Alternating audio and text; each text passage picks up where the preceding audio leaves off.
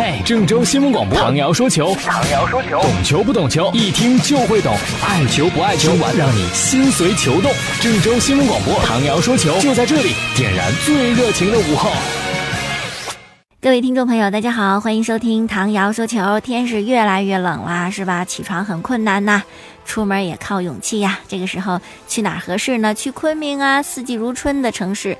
那么现在谁在昆明呢？就是国家男子足球队，而且呢，八号在昆明的拓东体育场，还有跟武汉卓尔队有一场热身比赛。那么干嘛要热身呢？还不是因为十五号我们要在昆明主场对阵卡塔尔吗？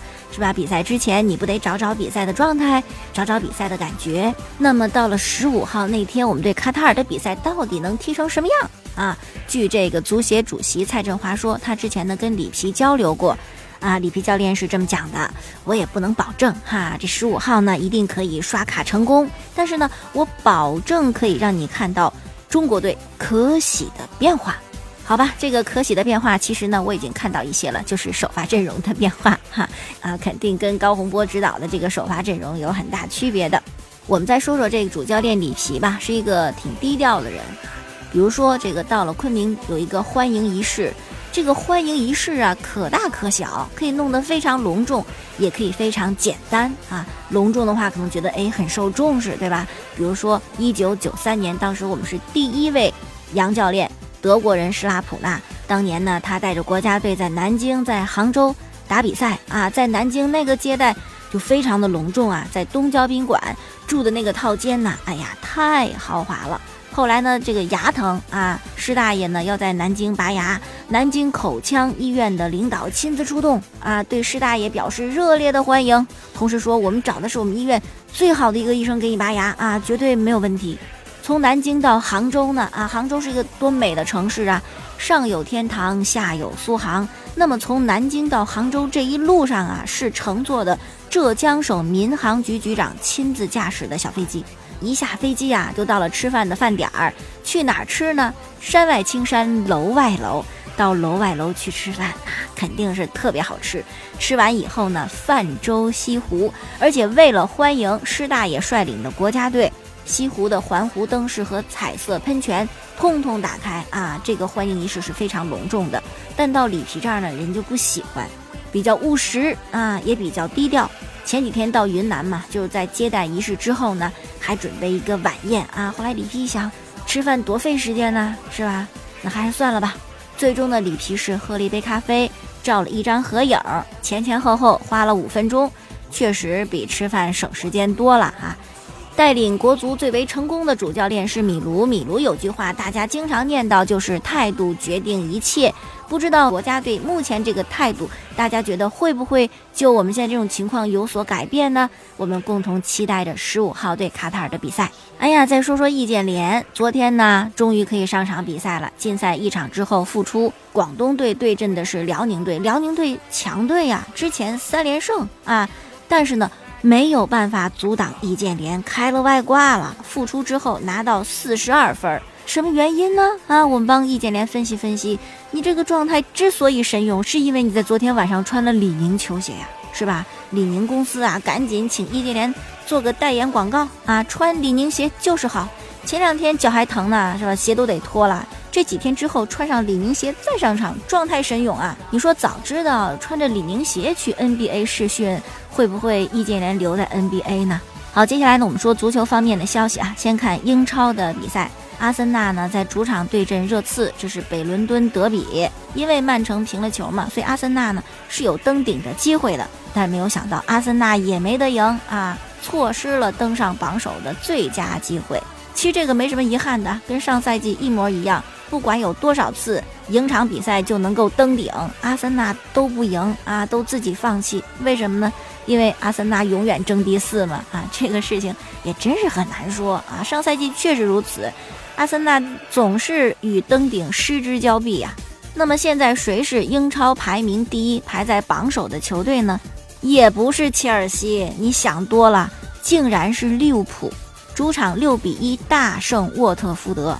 哎，我觉得这个赛季的利物浦啊，特别的克洛普，你从利物浦身上看到了多特蒙德的影子，是吧？就是靠一个极限的进攻，攻势太过强大。利物浦在一共的十一场这个赛季的比赛当中，打进多少个球？三十个球，场均二点七个，这甩其他豪门一条街呀！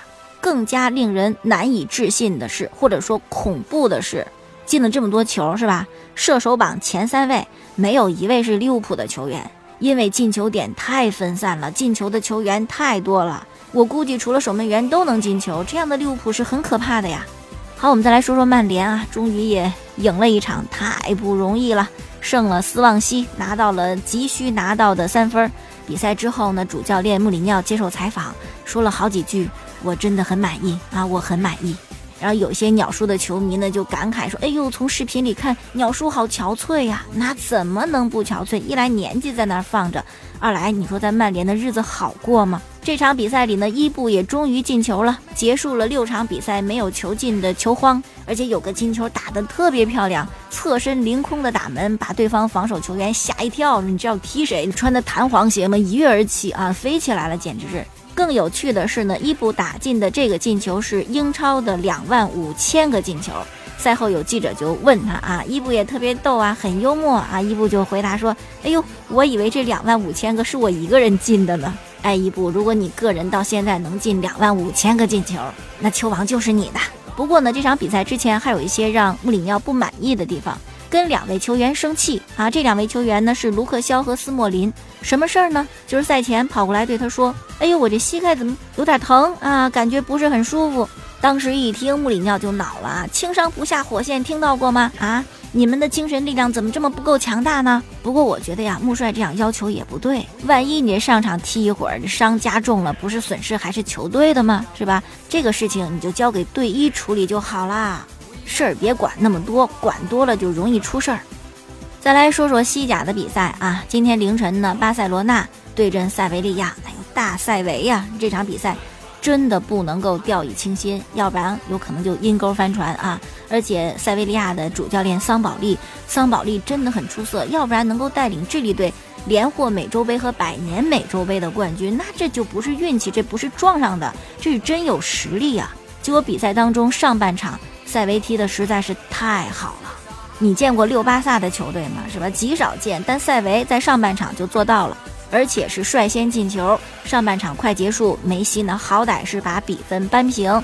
到了下半场的六十多分钟，苏亚雷斯接梅西助攻，又打进一个，总算是将这场比赛逆转。啊，这算是个好消息，因为皇马之前赢了嘛，是吧？你这想紧跟皇马就也得赢才行啊。然后呢是国家队比赛日。这梅西又得颠颠颠飞到南美洲打巴西，打哥伦比亚两场硬仗哈。其实输赢咱先别说，就比赛当中再受伤回来了，那就太太令人感到意外了。这场比赛的功臣呢，肯定就是梅西呀！啊，赛后的西班牙媒体对梅西盛赞，一个进球，一个助攻，而且呢，这场比赛还打进了他个人在巴萨的第五百个进球。不过呢，光靠一个人不行哈，逆转是逆转，但是真是有很多值得我们担心的地方，那就是后防线。巴塞罗那这个赛季十七场比赛，西甲呀、欧冠呐、西超杯啊什么的啊，一共十七场比赛丢了十七个球，失误率高达百分之七十六，差不多快百分之八十了啊！你这是自个儿给自己挖一大坑啊！当然呢，有伤病的问题，但就算没有伤病，就是你那些。替补啊，又其他的球员，你这水平是吧？你这能去巴萨当后卫，真是匪夷所思。除了后卫之外呢，还有那个不争气的中场。小白受伤一歇着，那实在是都提不起来。布斯克茨懒，拉基蒂奇呢，并不是这个拉玛西亚的这种风格。两个边卫吧，阿尔维斯转会尤文之后呢，也断了一根翅膀啊，也飞不起来。说实在的呀，就巴萨现在这种后防和这种中场。如果没有 MSN，没有梅西、内马尔、苏亚雷斯，那就是一支保级队呀，就没得人给梅西传球啊！给梅西传球的是内马尔，内马尔是个前锋啊，好不好？